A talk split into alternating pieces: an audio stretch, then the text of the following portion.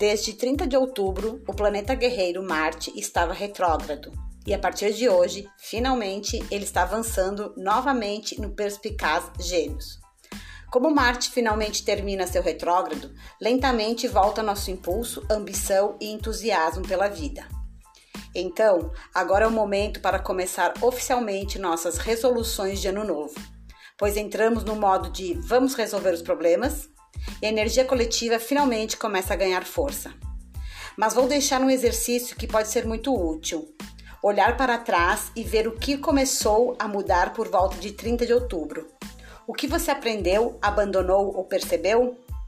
Porque o que foi revisado na retrogradação começa a andar e não vai voltar.